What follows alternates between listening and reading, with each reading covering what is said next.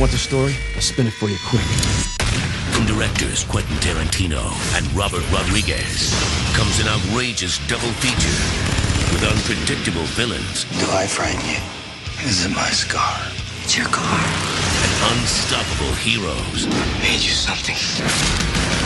On April 6th, prepare to be blown away. Only at the Grindhouse. Rated R. In theaters everywhere April 6th. Yeah, Hobo with a shotgun. That's what all those movies, old movies were like.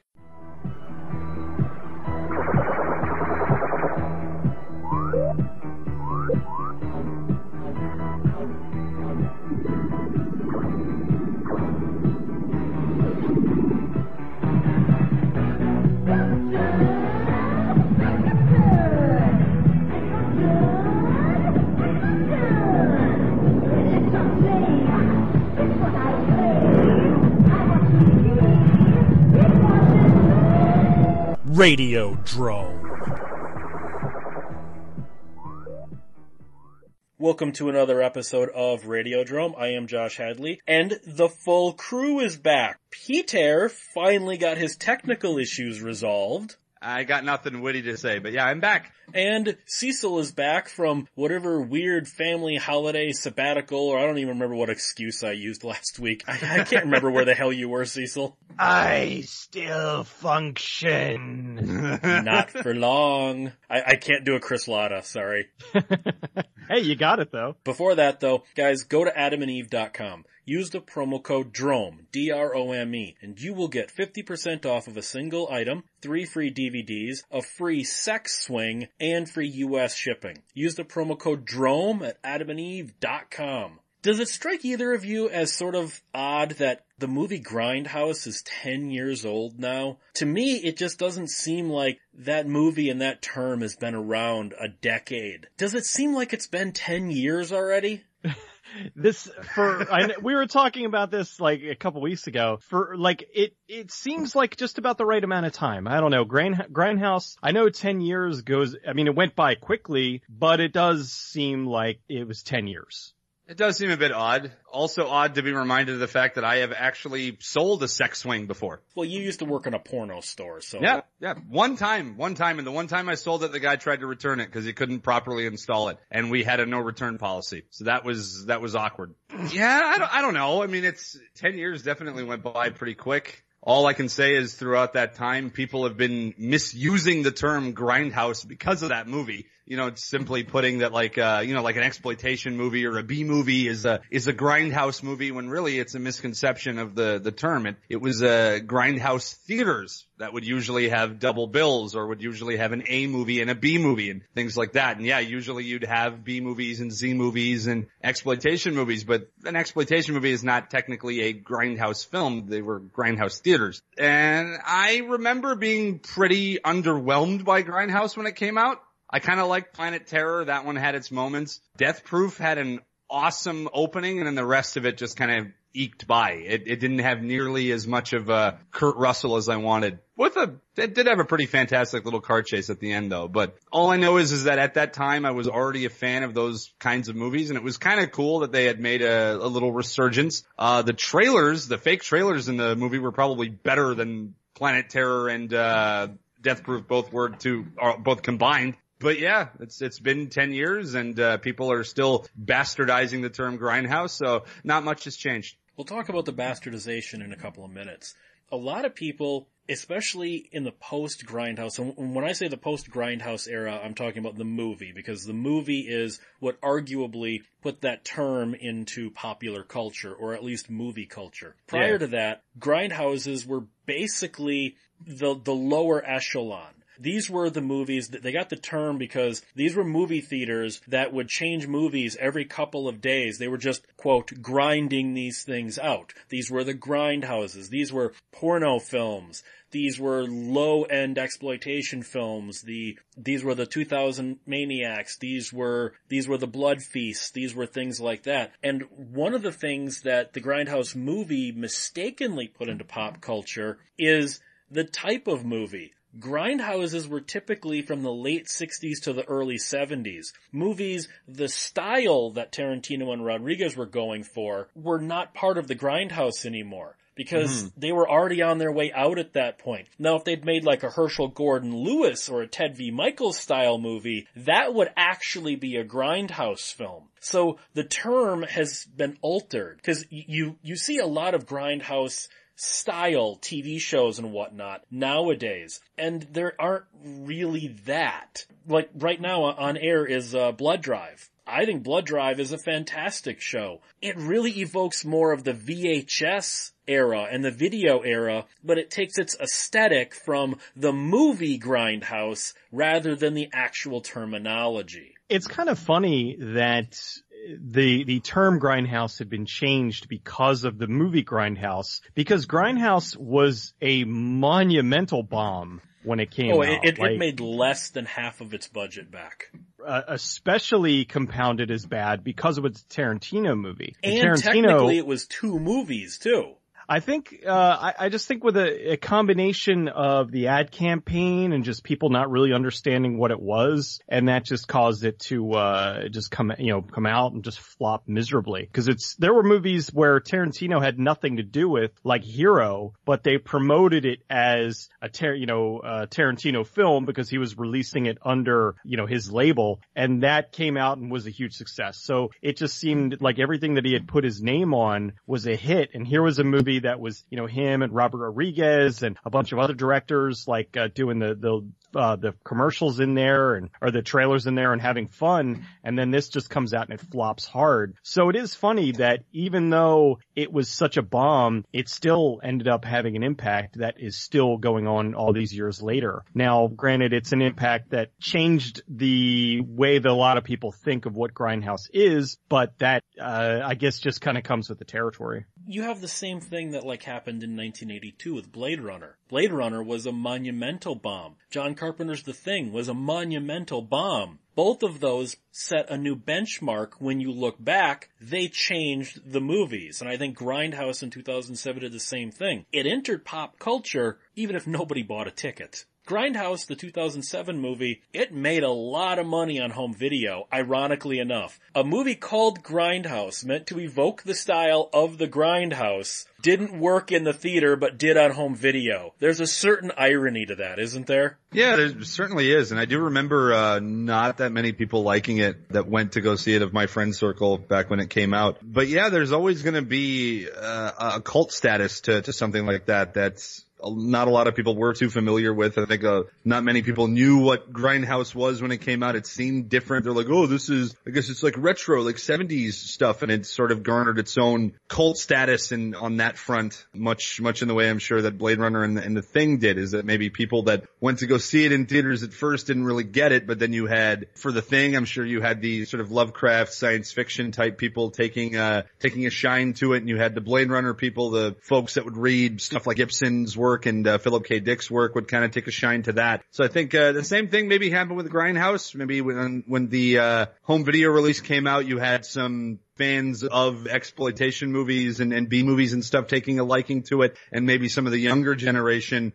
seeing it and kind of finding it interesting. So it made its its mark in terms of cult status. I mean, the the trailers even before like the fake trailers before the movie even came out, I remember people sharing that a lot, like the werewolf women of the SS and hobo with a shotgun and machete and stuff. They were almost more, if anything, were more popular than the actual than the actual movies. I mean, you had Machete following as a movie shortly after that. You had Hobo with a shotgun coming out shortly after that, and there was this whole new aesthetic of making movies that were like like basically ex- exploitation exploitation like it was uh using it as uh, as an as an aesthetic and pretending that it's kind of it, it's making it in the style of a 70s or an 80s movie but it's it's contemporary and that that really became popular for for a while to me, I consider it sort of faux exploitation. There are a lot of people I know that watch those kind of movies and they consider them to be, oh, well, they're just like the old ones. No, not, not really. They're not nearly, the older ones aren't nearly as over the top and weirdly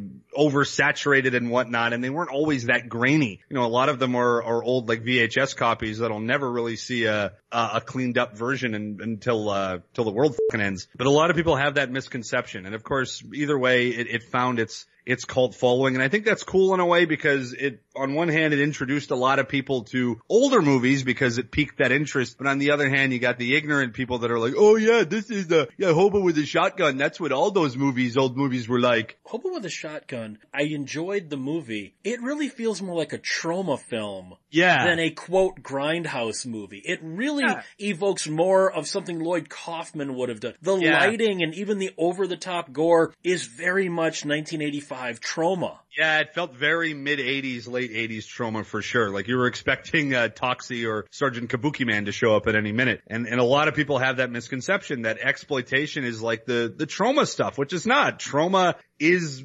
entirely its its own thing, just like Full Moon stuff and Charles Band movies are their own thing. There are a lot of different offshoots. That's uh, why it's why a lot of it is called exploitation. You have different exploitations of different shit. And a lot of people assume that because of, you know, Grindhouse and Hobo with a Shotgun and Machete, that it was all like that. In a way, it's a detriment to it, but in another way, it's kind of good because it, it opened up a lot of ground for people to go and get into the older movies. And I think that's, it's, it's cool in that way. I can really, I'm, I'm happy in that regard. I'm just not happy with all the ignorant people going around and saying, uh, Machete, I like 70s movies because I like Machete. You also have to look at how a lot of the people who are behind the current grindhouse movement, we'll just call that 2007 and up, the last decade, Yeah. especially Tarantino, Eli Roth and these people, they are essentially fake grindhouse experts. Because Tarantino, people have torn this story apart. He claims he watched all these blaxploitation movies like Black Caesar and all that in the theaters, in grindhouses in Los Angeles. He saw these first run and ma- mainly black audiences and that's why he's down with the homies. It's like, Quentin, you were nine years old when those movies came out.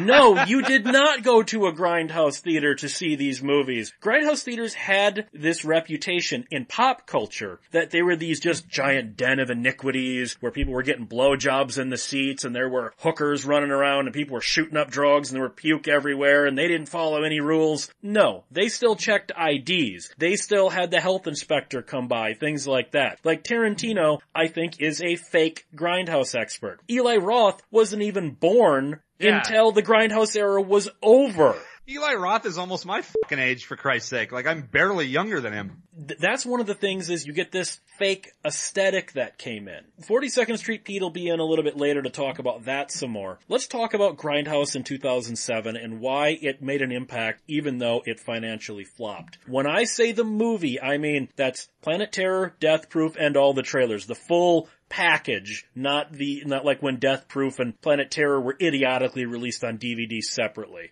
Didn't see it in theaters, but uh, I did see it on uh, on home video and stuff. And I think that overall, like I I was enjoying Planet Terror, and then the trailers uh, were hilarious, and then I thought that Death Proof was weak by comparison. However, over the years, I kind of have grown like how I was with Kill Bill Volume 1 and 2. I thought Volume 1 was just incredibly strong, and then I thought that Volume 2 wasn't as good. But then years later, going back and watching them again, I ended up enjoying uh, Volume 2 a lot more than I remembered. So same thing, I went back and rewatched uh, Grindhouse's, you know, 1 and 2, uh, Planet Terror, the trailers, and then um, Death Proof, and ended up enjoying Death Proof more than I did initially. I still think that Planet Terror ended up being the more enjoyable one of the two, but Death Proof had a lot of things going for it. It had his dialogue, it had the awesome car chase, that Kurt Russell, the the amazing scene of that girl getting her face ripped off, uh, just really really But- good oh, stuff. Hold on, I'm going to stop you there. But you got to remember, in the theatrical release, a lot of that was missing. It was missing 20 minutes of footage that was put back in for the DVD. So like the girl getting her face ripped off and all that, that didn't play in theaters. Oh wow! So I'm see that's the thing. I'm just going off of quote the version. director's. Well, because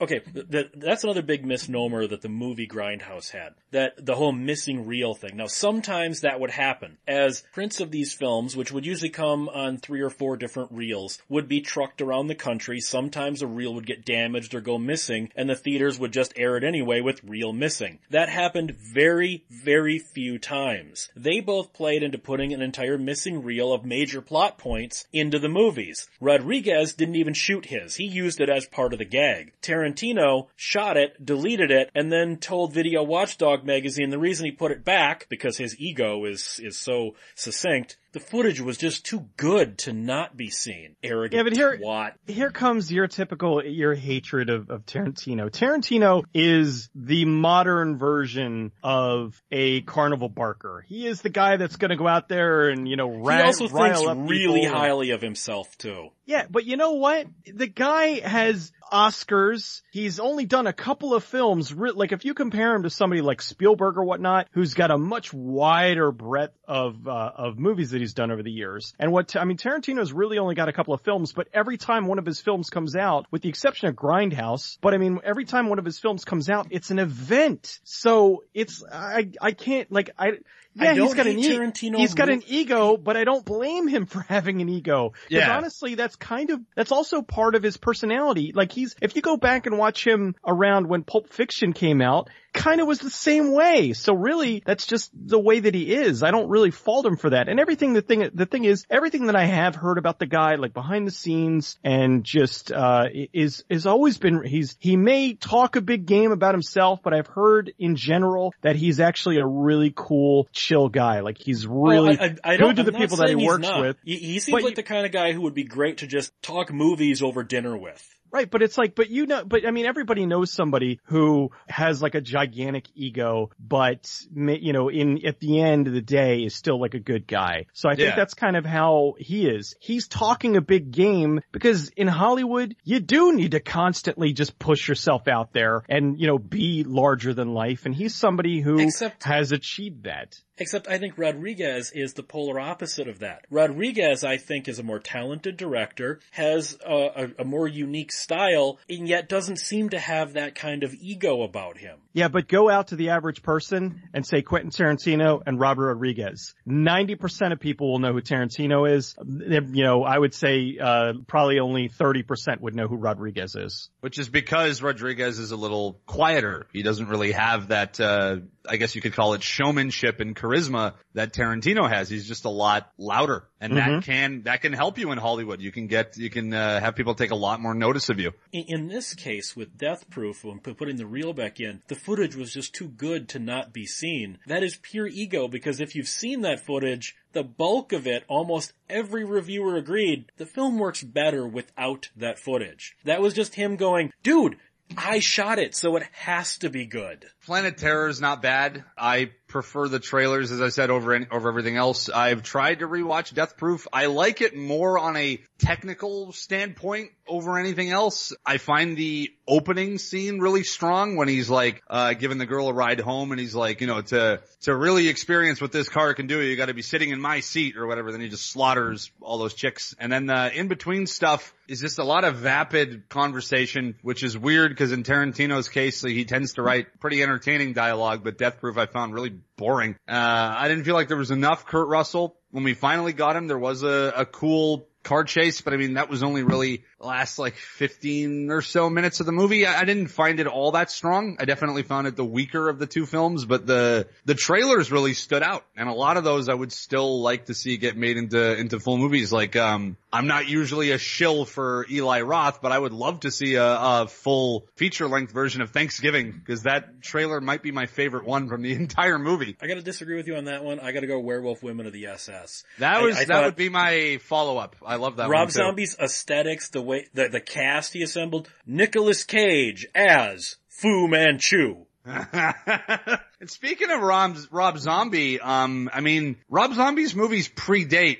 Grindhouse, do they not? Like House of a Thousand Corpses? Yeah, yeah, Yeah. they do. If you think about it, he was doing that sort of Grindhouse movie-esque thing before Grindhouse actually came out, which is weird because then you've got him doing the fake trailer for uh, Tarantino and Rodriguez's movie. So it's it's like some people forget that that actually already already came out, that there was already this kind of faux exploitation thing, but I guess it uh, it hadn't really kicked off, or people didn't maybe people didn't realize that Rob Zombie was already doing that because he was clearly going for like the 70s drive-in kind of aesthetic, and in, in my opinion, I think he did it better than Tarantino and Rodriguez did. It's just weird when you got the the marketing teams for Grindhouse and a lot of audiences and a lot of people will forget that things happened years before. So I don't know. I, I gotta give more credit to, to Rob Zombie for rejuvenating this, uh, aesthetic a lot more than I have to give to, to Tarantino and, uh, and Rodriguez. Well, when it comes to Grindhouse, the film, it was two movies and four to three to four fake trailers, depending on what country you saw the movie. Because Hobo with a Shotgun, we didn't get in America. We didn't get Yeah, that that was just trailer. Canada. Yeah, that was Canadian. So that's why, depending on what country you saw it in, there might have been four, there might not have been. The the movie was, you know, a double feature, and that's the way it was sold in the trailers and on the posters. I think the Weinsteins misunderstood the audience that they were going for because people didn't realize that it was a double feature. You had people getting up and leaving after Planet Terror because Oh, they didn't man. realize there was another movie after this. Because when's the last time you've seen an actual double feature released by the distribution company to theaters? Not like a theater deciding to do a double feature. People, they didn't know what this was. Again, miscalculating their audience. People didn't understand the missing reel thing. I'm talking, not people like us. I'm talking Yeah. your average person seeing this at the mall. They didn't understand the missing reel. They thought that was a problem with the film. They, people were complaining to the management about that they didn't see the whole movie. The scratches, they didn't understand it. I think the Weinsteins gimped this up in the marketing. They assumed the audience would understand what this was. And when you've got a $55 million film coming out, that's a disastrously stupid way to, to market It this. is. Cause I, I don't really remember the trailers, uh, too well. I kind of remember like heavy metal music in the, in the trailers and it was cut a lot more like a, at least the trailers I saw, it was more like a contemporary kind of movie and they didn't really play the double feature angle. Like what they really should have done was watch some old like exploitation and B movie and double feature trailers. Like a, a good example, as much as I hate the movie, would be the trailer for, uh, I Drink Your Blood. Like that would have been the perfect way to market Grindhouse, was to do a trailer like that to market it as, as Or the two I- films. actually, I'd say even better. I don't like the original movie, but Last House on the Left. That's Yeah. a Grindhouse movie trailer. Exactly. Just watch like a bunch of trailers like that and cut it that way and really sell the point that this is like, it's like a pseudo exploitation 70s movie. It's meant to be like a throwback and they very much, from what I remember, cut it like more like a contemporary movie. You had like the, you know, 2000s kind of heavy metal music and quick cuts and all this stuff. So it, it looked more like a, like a Guy Ritchie movie or something. It didn't really look like, um, something that would be from the 70s or the early 80s, which is the aesthetic that they should have been going for for the trailers. And they easily would have gotten more of the audience that I think they wanted to get for it, but it really is the, the fault of the, of the marketing for sure. The Weinsteins messed something up? No. I know, never, right? Never. They not understanding the product that they have that they paid for? No. What what world is this that we live in? So yeah, of course they're gonna screw it up. They screw everything up. They they fail simply because they end up with with Tarantino and with some of the other properties that they've had over the years. They fail just because they've gotten lucky. They managed to put their money behind the right stuff and it ends up succeeding in spite of them being completely stupid. If you need to know how the Weinsteins can fail, listen to the, the interview with Richard Stanley Cecil and I did. Mm-hmm.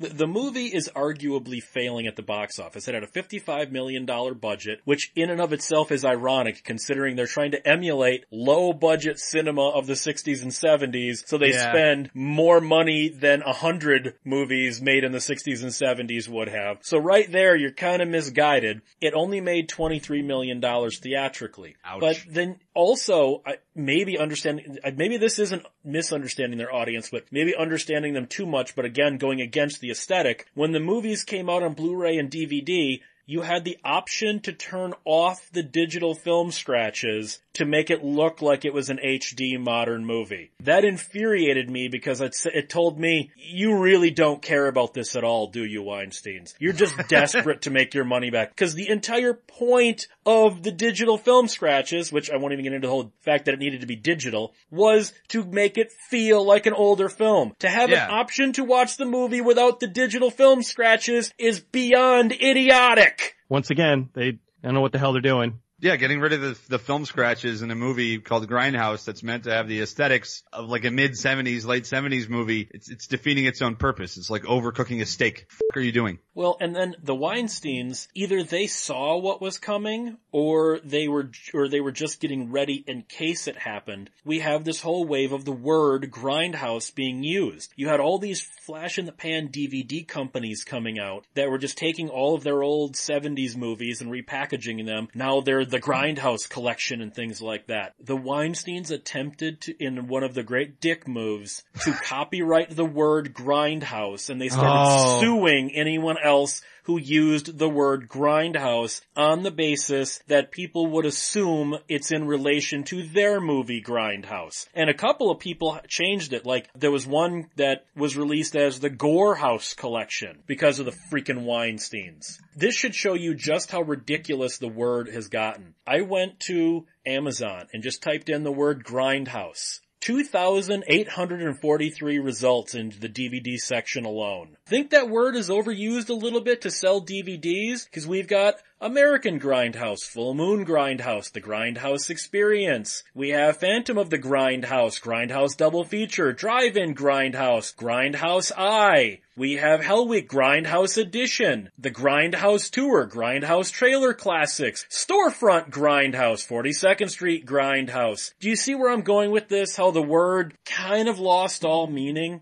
Yeah, absolutely. It almost becomes, uh, it, it became very corporate, which is the antithesis of what it is. I mean, the grindhouse theaters were very anti-establishment and very punk rock. You know, they were seedy and kind of gross, obviously, but it was more offshoot. It was the lower, even lower echelon exploitation stuff. So to have uh, a company copyright the word again, it's defeating its own purpose. You're you're taking the the allure that it actually has. You're, you're taking that that low budget punk rock aesthetic away from it and turning it into fucking Walmart. Look at it this way. Sony a few years ago tried to trademark the word punk rock and they got Oh, murdered man. for that. Good. You know, there, there, there, there's a company out there that trademarked for video games the word cyberpunk. So pe- pe- people do this kind of thing. It's typical. I mean, it's it's just corporate uh, nonsense in general. Hey, here's something that is a term that someone else invented, but we came along and made it uh, made something using that term. So now we own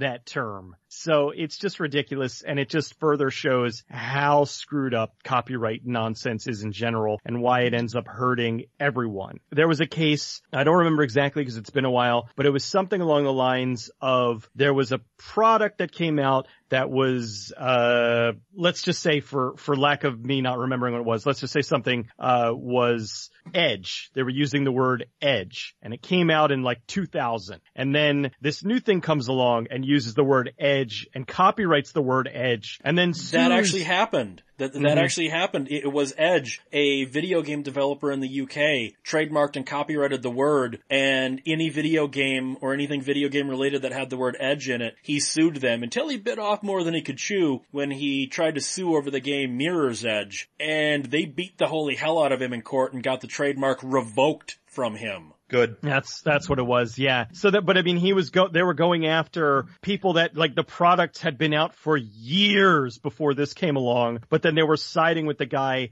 now because he owned the copyright on it, even though he got it years after the other product. Yeah, yeah. He went after. Uh, I think Mirror's Edge was EA. E- And EA, yeah, and EA's got a lot deeper pockets than he had. He certainly does. I think that's, yeah, now it's all coming back to me. They were thinking that, he was thinking that they were just gonna settle, and they were like, uh, no. So it's one of the few times that EA actually did something good inadvertently. They, they were doing it for themselves, they weren't doing it for everybody else, but they ended up, you know, kind of fixing that. He even went after some big video game publishers. A lot of people seem to forget the Soul Calibur series. The first game was Soul Edge until he mm-hmm. sued them and they changed it to Calibur rather than fighting him. Holy shit.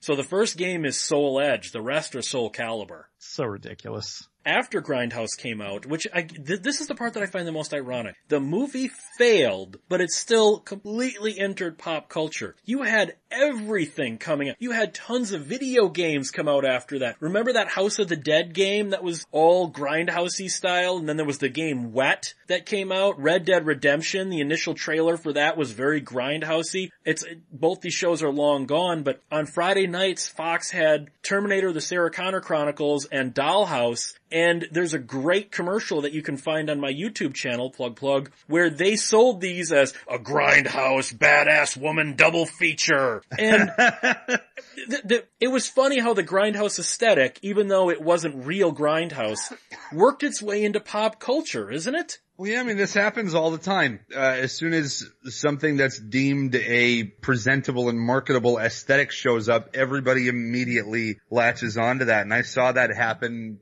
directly after Grindhouse came out. Like, I remember that. I remember movies that were being made and, and trailers and all the, all these people trying to jump on the, the same bandwagon. As I said, you know, you had Hobo with a shotgun, you had Machete, and you had all these other weird offshoots that were coming out. Like, I think it was like hooker zombies versus werewolves and all these other stupid ass movies that were coming out until finally we got uh, somebody like Nicholas Refn who actually knew how to make a fucking 80s movie. But for Actually, that no, time, no, no. I, I, I'm going to go before that. I think Pat and uh, Cecil will know exactly where I'm going. I think Patrick Lussier, Drive Angry, is one of the most pure grindhouse style movies that doesn't pretend it's a grindhouse style movie. you know what? Yeah, actually that's Yeah. a great movie. It's also You the know- Ghost Rider movie that we should have gotten. Mm, yes. Absolutely. But I mean, when you look at Drive Angry, let's leave the 3D element out right that out for the moment because I think that kind of wrecks it a little bit. When you look at Drive Angry, the plot, the characters, the action, the style Dialogue. of it, without the whole scratchiness and whatnot, it's the kind of movie you really could have seen coming out in 1972. Absolutely,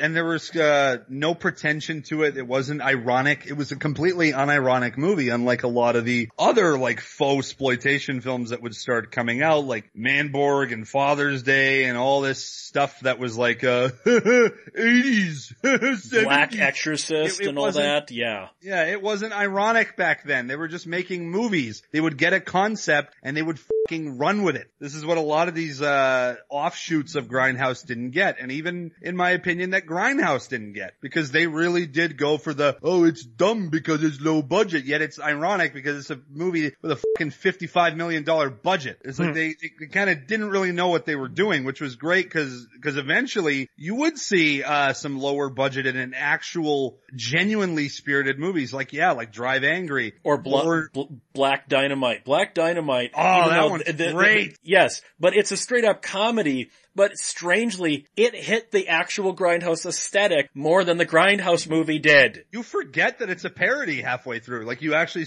I honestly, whenever I watch it, I get so- Also so the fact that it's legitimately funny. It is legitimately funny. It's shot on real film. At least I'm pretty sure it fucking looks like it. Michael Jai White sells the shit out of it. Like that was um one of the better ones to come out um for the for that period afterward. I mean, and that one I did it it did poke fun at itself, but it also still took itself seriously in the sense that you had somebody like Michael Jai White who could actually kick ass on camera, and somebody who um I've seen a lot of interviews with him talking about the movie, and he's a huge fan of like uh, blaxploitation and stuff, and he had always wanted to to make something like that. So it wasn't even just oh Grindhouse came out, so we're gonna make something like it. Like that was a a passion project in and of itself. So we did get some cool stuff like that through the re- resurgence of it, but you you had to paddle through the sewage and the shit to get through it, which kind of sucks. But we did get some really really good stuff, and definitely of the higher echelon stuff, you had Black Dynamite, you had Drive Angry, and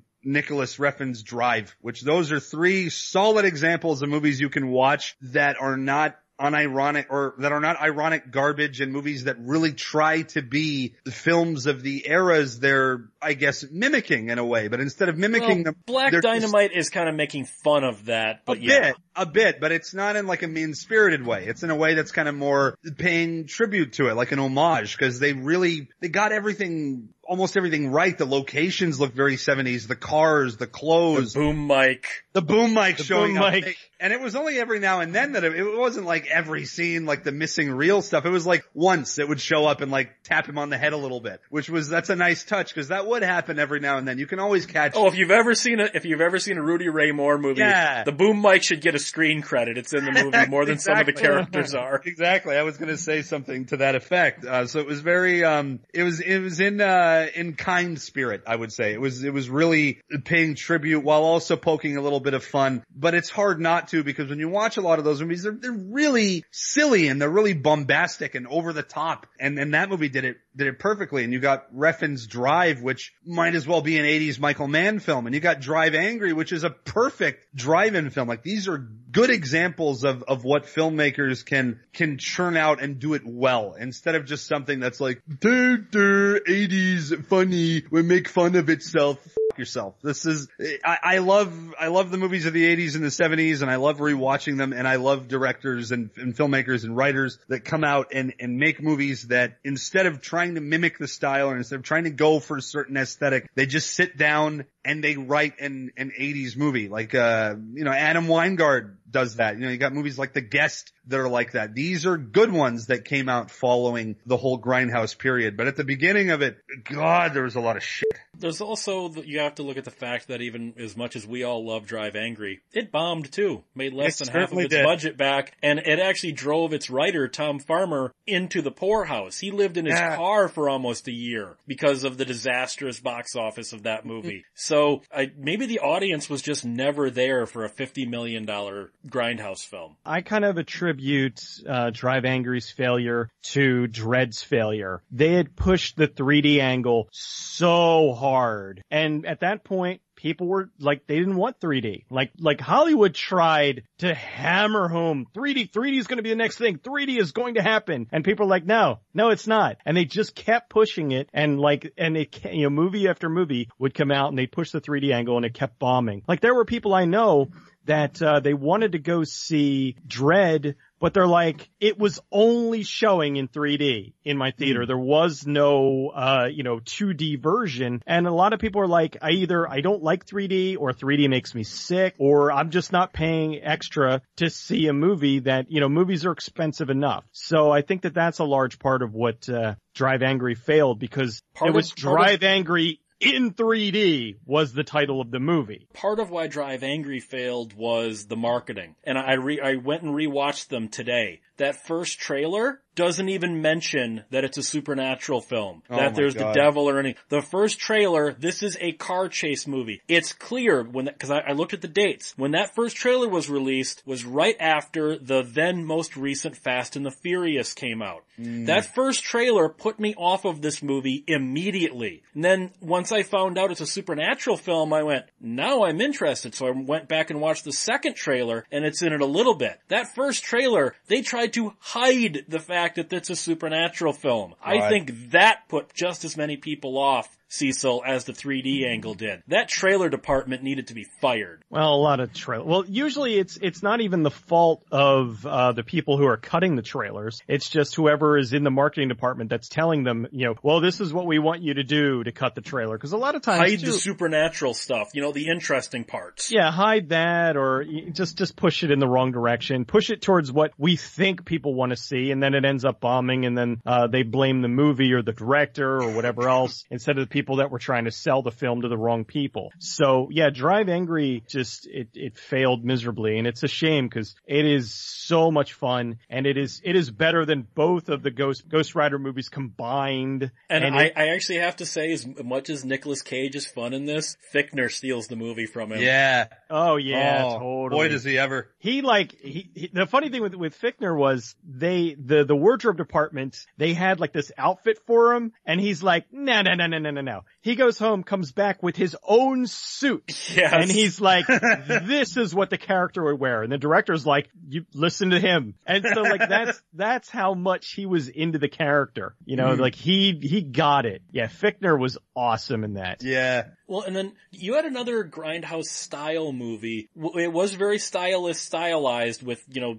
ratty film and all that. Have either of you guys seen 2011's Chillerama? No. No, I remember when it came out, it was like kind of a big deal. Um, well, not, not a big, but I mean a big deal amongst like our circuit, but, uh, I just, I did not see it. I loved it. I thought it was hilarious. I mean, it has a giant sperm that mutates and starts wrecking the city Godzilla style, and Eric Roberts plays the general trying to stop it. His name is General Bukaki.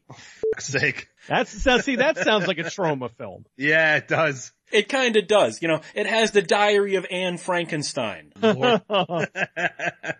I've heard of this one. I think, uh, God, now, now it's, it's coming back to me. I remember when it was pretty new. Adam Rifkin, Adam Rifkin produced it. Uh, I rem- I vaguely remember, uh, Brad doing a vlog review on it. I remember it just because of the giant sperm wrecking a city. But yeah, I, I know of this movie, but I still need to, I need to see it. I keep getting reminded of it. It's funny when I was listening to the commentary, Adam Green said that Eric Roberts wasn't interested. They were talking to his wife at the time they met her at like some party or something, and they said uh, his character's name would be General Bukaki. She just turned to them and said, "He'll take it." I think he just wanted to play a character named General Bukaki. Sounds like it. Another film that I think maybe a little bit over the top for a grindhouse style film. I think John Dies at the end brings out some of that, that just genuine unpredictability in a, that a grindhouse movie, a legitimate one, had to it. If you've never seen John Dies at the end, you legitimately, anything could happen in the next part of this movie, and it would make sense in this particular story. And I think that's what a true grindhouse style movie post 2007, we're, we're talking about the bastardized word, should have. John dies at the end is, it's so, it, it hurts me because it's so good. Again, the- bombed too. well, it Yeah. bombed, but the author is an ass. The guy Oh, who, he runs crack, or ran cracked.com, those thieves. Uh, yeah, I just, oh, it just, it hurts me because I love the movie so much. So yeah, it just, oh, it just, it's such a, it, it, it, it really, like, it's one of those times where you just, you wish you didn't know, you know? Cause I like it that much. It's such an amazingly unique, fun, different departure. It's so out there from every, you know, a lot of movies that were out at the time. And, uh, yeah, I just, uh, I, I still recommend it though, cause people like really need to see it cause it, there, it's, it's hard to even compare it to something else because it's just so bizarre, but not bizarre for the sake of being bizarre. I don't know if I would see it as like a as like a post grindhouse kind of movie, but it's it's one of those movies that I feel like would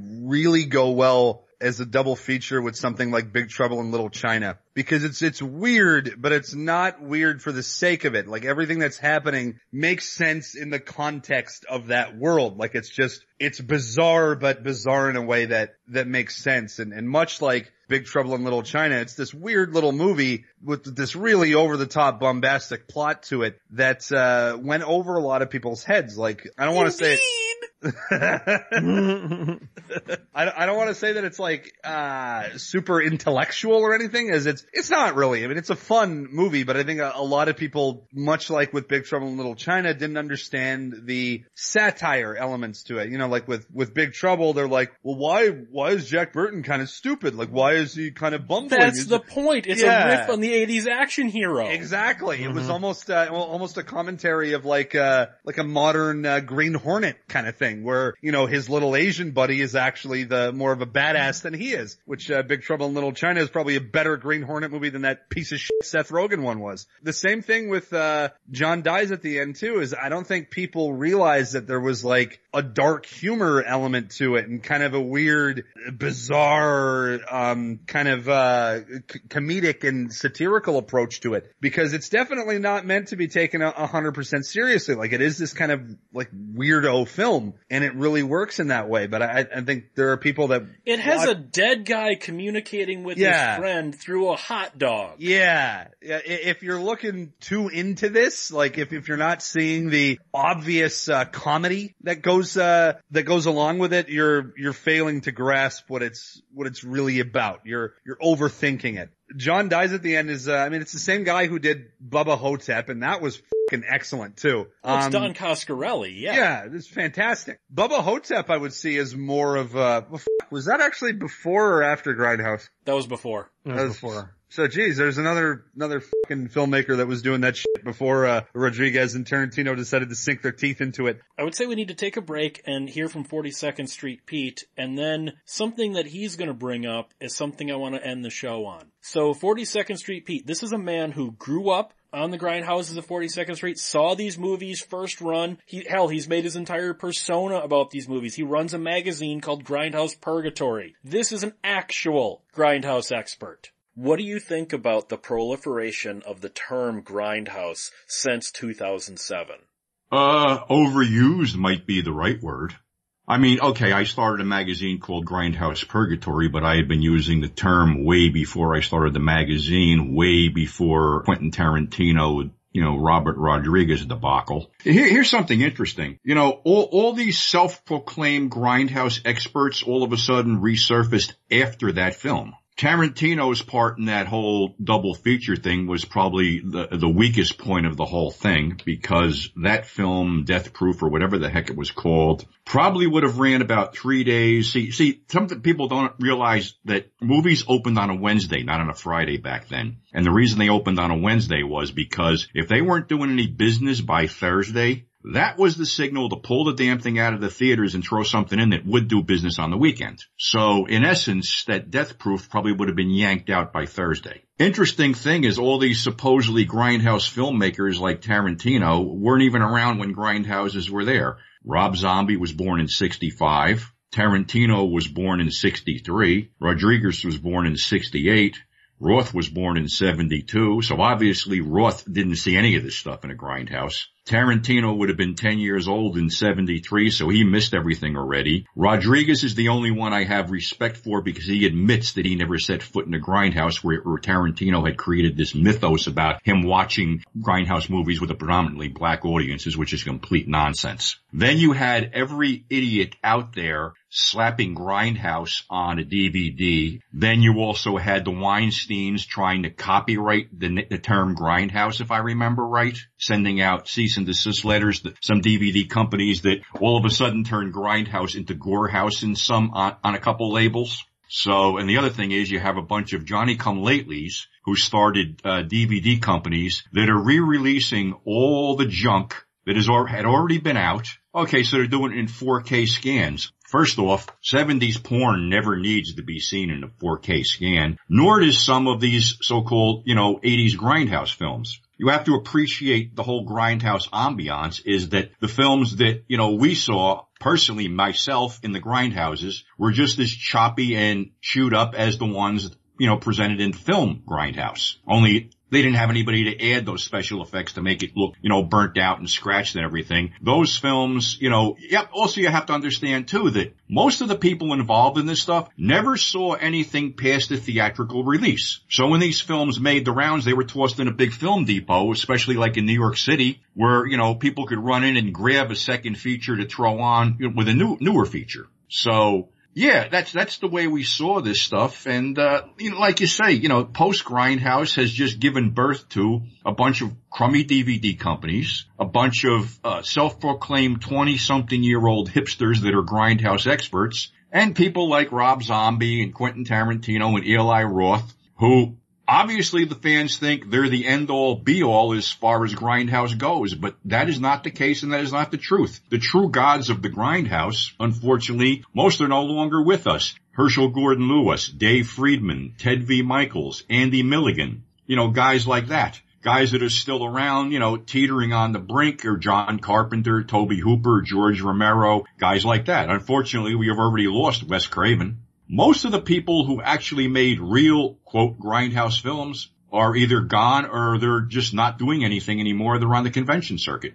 As Pete pointed out, John Carpenter, George Romero, I'd say even Sam Raimi, even though he's younger than all of them. They were 80s grindhouse filmmakers. They were making old original grindhouse style movies but in the 80s like you pointed out peter big trouble in little china is like a grindhouse movie. But i would also say assault on precinct 13 is. Oh, absolutely. i would say that the thing is i would say dark star even, even if you're going to go back to to before all that you go to dark star you go to night of the living dead That's a literal grindhouse movie. That was one of those movies that played in actual grindhouses.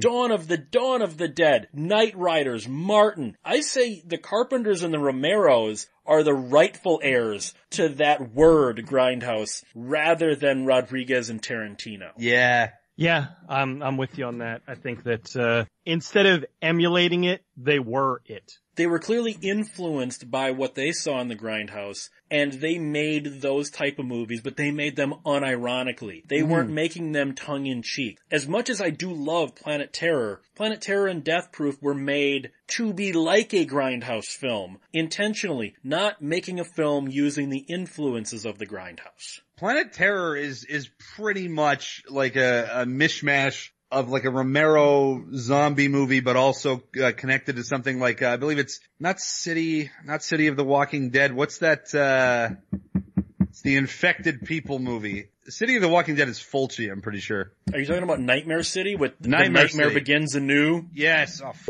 that movie. Uh, that was, um, that was meant to be more, yeah, what Planet Terror was like almost a direct, uh, ripoff of that. I think Tarantino even did a, uh, an interview where he was talking about that, that being, uh, the- sort of the influence on it. And it was like, it's not a zombie movie. It's an infected people movie. And it still ended up being kind of like mean spirited in a way. I don't, I don't know what I mean by that exactly, but it didn't feel genuine. Like they were, they were poking fun at this, uh, genre that they were claiming to be reveling in. So I, I definitely would say that, uh, the true forebringers of the old school real grindhouse theater days are the guys that came later in the late 70s and in the early 80s. Um, the, the Romeros, the, the Carpenters, the Raimis, guys like that, guys that were unironically making these kind of genre films that were making, you know, sleazy action movies and, and splatter films. And, um, these are really the, the true godfathers of the stuff.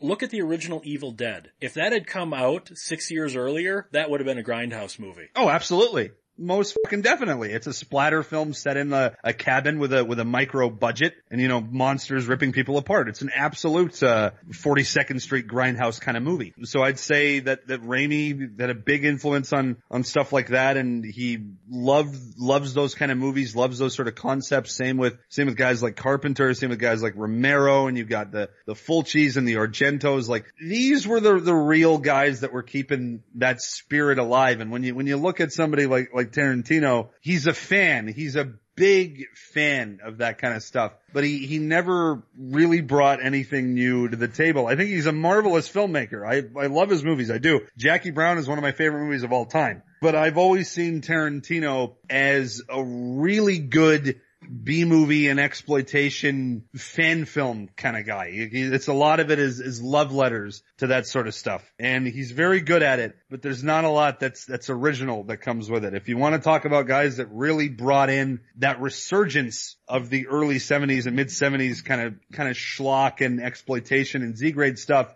it's more than definitely the Romeros, the Carpenters, and the Raimis, and the people that are cut from that cloth. When you got people like Tarantino and Rodriguez, and I, I'm not saying this in, in a negative sense, but like Rod, with Rodriguez, you have a watered down grindhouse aesthetic because Rodriguez is clearly influenced by John Carpenter. Yeah. I'm not saying he apes John Carpenter's style, but you can definitely see John Carpenter was a huge influence on Robert Rodriguez. Oh, So absolutely. ra- rather than Robert Rodriguez emulating the Grindhouse films, he seems to be emulating the John Carpenter films that were Yeah. emulating the Grindhouse films. yeah, cause like Machete had, um, almost like a tinge of Assault on Precinct 13 to it in the way the, the film stock I'd say looked. from Dusk Till Dawn too. Yeah, definitely. Um, it, it felt a lot more like, uh, like an early 80s, late 70s John Carpenter movie rather than like an a early 70s, late 60s drive-in grindhouse film. Like you can really see the, uh, John Carpenter influence on somebody like Rodriguez. Well, I mean, also because I mean Rodriguez is younger than them too, so he is somebody who absolutely was uh, influenced by it, but he does in a way have his own style. Like, I mean, if you go back and you watch uh, El Mariachi and, and and uh, Desperado and all that. It, there is Yeah. his style in there. So Oh, with- I, that's why I said I, I don't think he's ripping off John Carpenter, but you can see the influence in like Once Upon a Time in Mexico. You can see John Carpenter's influence all over that movie. Well, I think the the thing to understand though is that he's influenced, but he's not mimicking. It's like so there is the influence, there's the style that is kind of like that, but there's also his own Yeah. you know, his own style that is in there infused. So it's not like some of the other directors where like it's just so generic. They have nothing, uh, you, nothing that they're bringing to the table. Yeah. You can look at his stuff with the way that he does like the quick edits, uh, but it's not like the annoying quick edits like, uh, you know, some movies that are edited to hell lately. His, his angles and his style and everything, it does very much feel like a Robert Rodriguez movie, but it's also something that was obviously influenced by like Carpenter and people from that era.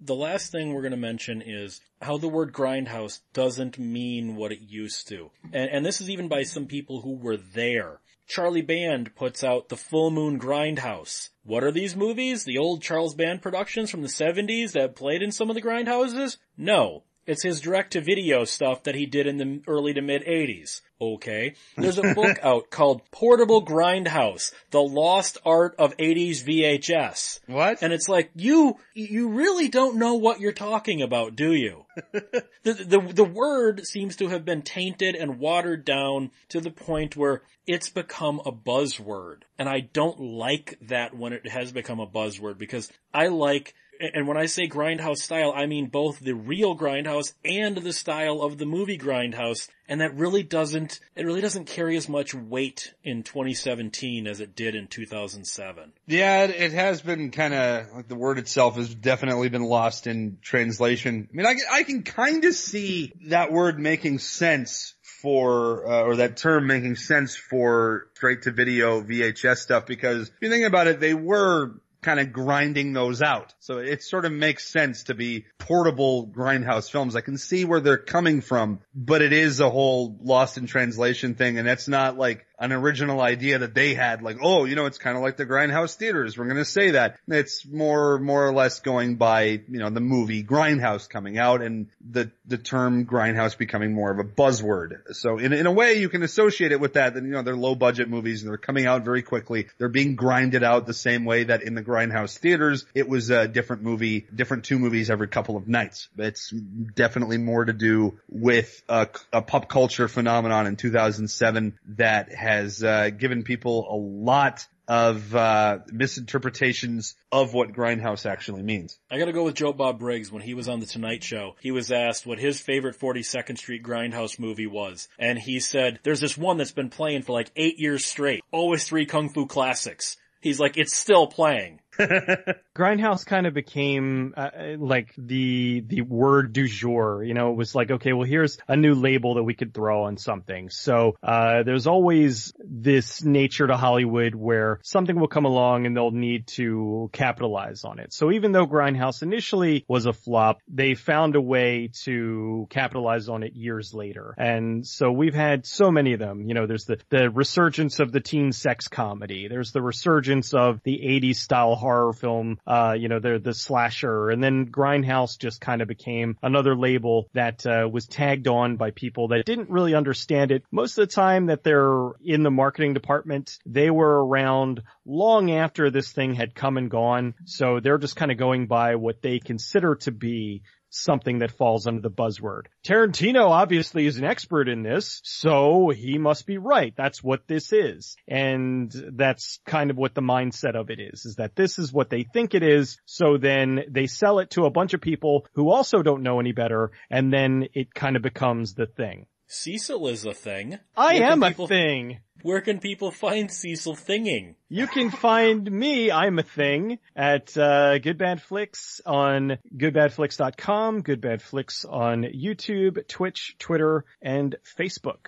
And where can we find Peter being a Canadian thing? You can find me being the Canadian thing on uh, Twitter at Cinematica, on Facebook, The Cinemasochist, YouTube, The Cinemasochist, and on uh, 1201beyond.com, uh, where you can find some t-shirts and, uh, and beanies and hats. Go buy some. Thing ring, do your thing you can find me at 1201beyond.com, which, as Peter mentioned, you can get t-shirts and things like that. Go buy something. It helps us. It does. And you can, and you can contact this show at 1201beyond at gmail.com. Guys, try to be a cut above. Keep one foot in the gutter, one fist in the gold. Have a good night.